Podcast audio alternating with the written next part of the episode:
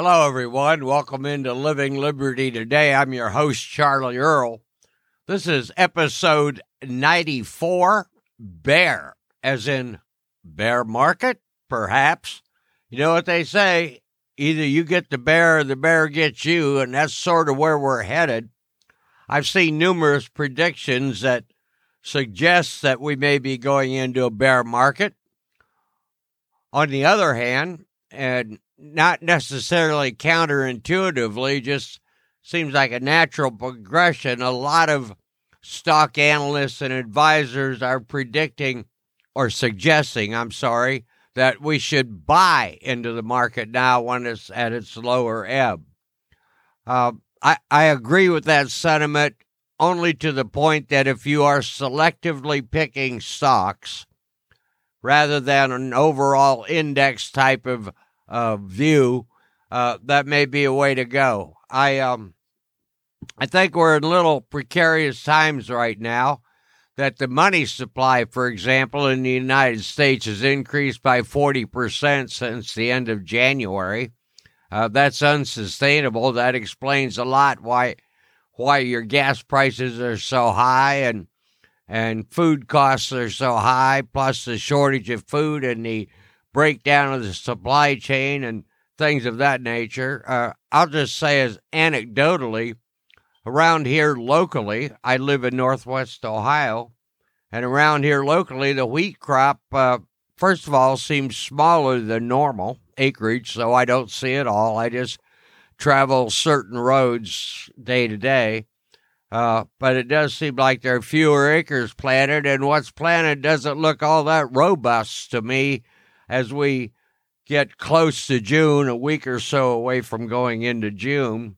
So I'm I'm a tad bit alarmed about the prospects for wheat here in Northwest Ohio, given we aren't the big growing areas. We aren't Kansas by any means of the of the word, but yet Western Ohio is a pretty good indicator of what's happening nationally. We are like a microcosm of uh, what goes on in other parts of the country. Our corn, for example, might reflect what's happening in Iowa.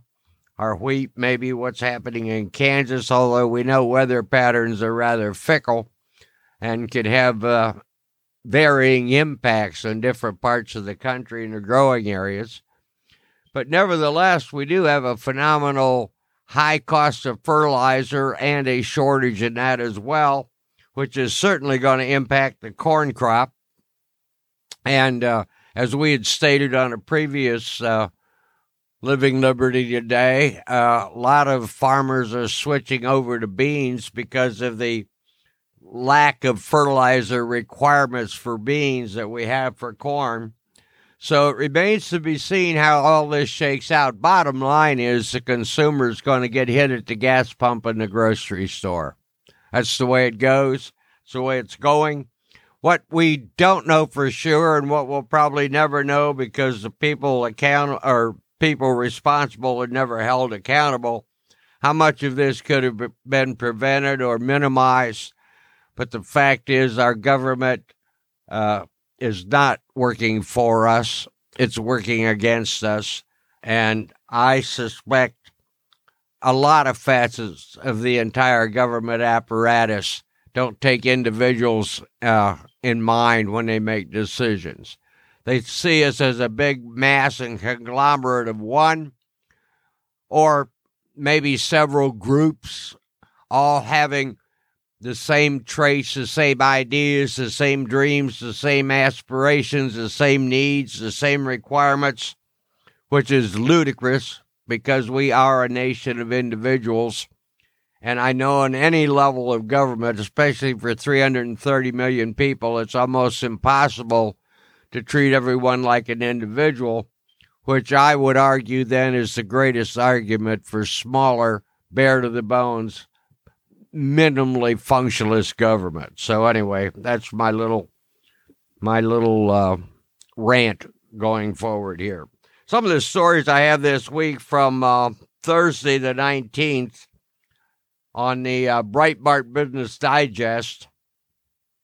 They have a number of different articles as they usually do. They have a sort of like a I don't know, an, uh, an accumulation of articles that are going, uh, of things going on around in the markets and so forth. And uh, they talked about the Republicans have a bill to fight back against woke capitalism. Okay, first of all, um, excuse my rough language here, but that's pissing into the wind. First of all, Republicans don't have the power to do it. Secondly, Democrats won't join them. They have no reason to do it. And third, let the stockholders beat them up. Don't make it a government issue.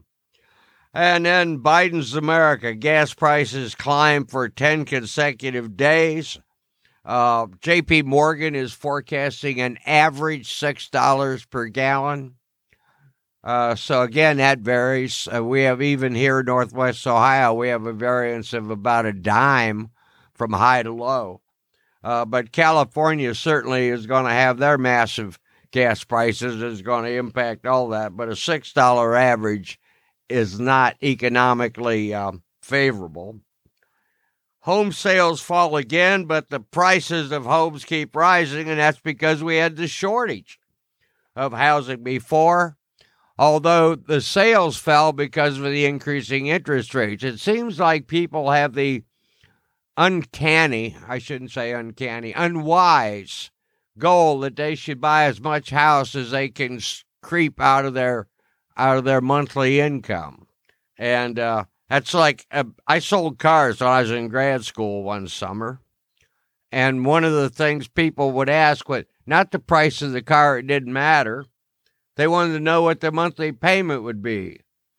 And uh, that's sort of where we are now in home sales.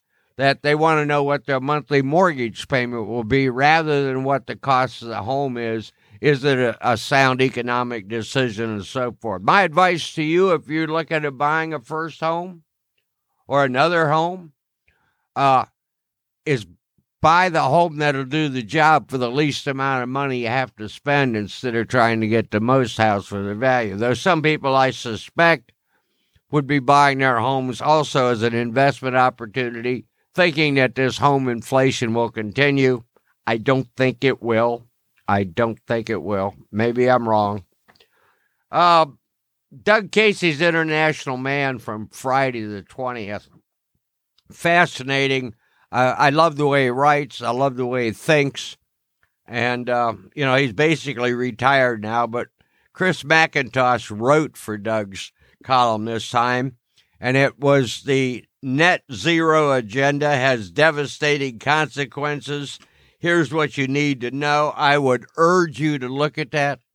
All the things we have that impact this so called net zero thing, where they want to get us down to in essence, zero emissions, which is a pipe stream. And they want to do it rather quickly, which is a bigger pipe and a bigger dream. And it just didn't seem feasible or logical at the time. That's why we suspect that a lot of the ongoing fossil fuel prices, gasoline, uh, heating fuel, diesel, things of that nature, are up because part of it is because of government intention uh, rather than just a result of, of supply chain issues. As we know, they've been discouraging new uh, new drilling rights and pipelines and a whole nine yards. But I would I would urge you to read this. Net zero agenda has devastating consequences. Here's what you need to know by Chris MacIntosh, and it's in the Doug Casey's International Man communique from Friday, the 20th. And it is just, you know, it's all stuff you already know, but what it does, it, he puts it in a nice package.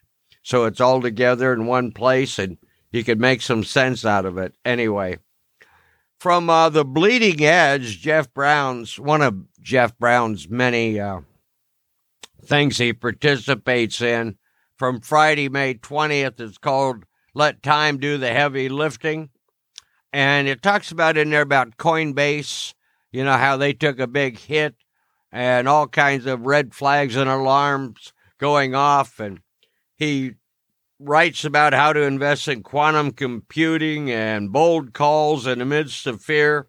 But he did he does, and the one thing I think is quite insightful that part of the Coinbase issue was the government reallocation or reexamination or redetermination of how uh, their valuation is determined. And one of the things that government says now, the guidelines that they have, and thank gosh, government's just so helpful all the time. Um, what they've done, it basically includes the assets of the investors or the people who have money in, in the base. And that's something that might be a little problematic going forward. It's as if and and I and I understand this may be the case, the money you have in the bank is considered an asset for the bank.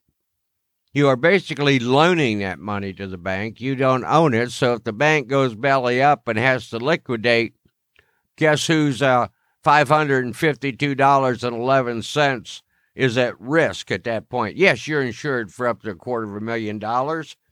But if this becomes a broader across the market type of thing, the FDIC, well, they just have to get the Fed to print more money so they could pay it out, and then you'd run out of money before they got to you.